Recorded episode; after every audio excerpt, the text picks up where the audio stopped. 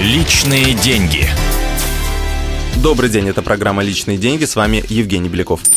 Неделя финансовой зарядки на радио «Комсомольская правда» продолжается.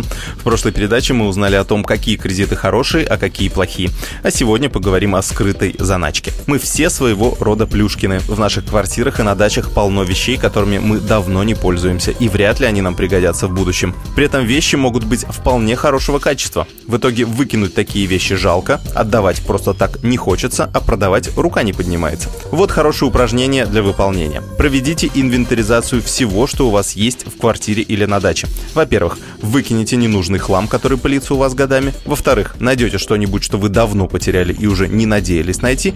И в-третьих, еще один плюс, обнаружите кучу вещей, которые можно продать. Горнолыжные ботинки прошлогодней коллекции, комплект зимней резины от старой машины, компьютерный стол, ноутбук и так далее. Все эти вещи, если они вам не нужны или у них появились более качественные или более новые заменители, можно продать на сайтах бесплатных объявлений. Достаточно достаточно выставить их на 20-30% ниже средней рыночной стоимости, и все у вас сметут. Тот же самый трюк можно делать и в том случае, если вы собрались покупать квартиру по ипотеке. Здесь задача собрать максимальное количество денег для первоначального взноса. Поэтому надо вспомнить, а пользуетесь ли вы гаражом, который достался вам в наследство от дедушки? Или он только является складом для различного хлама? То же самое с машиной, которая несколько месяцев без движения стоит во дворе.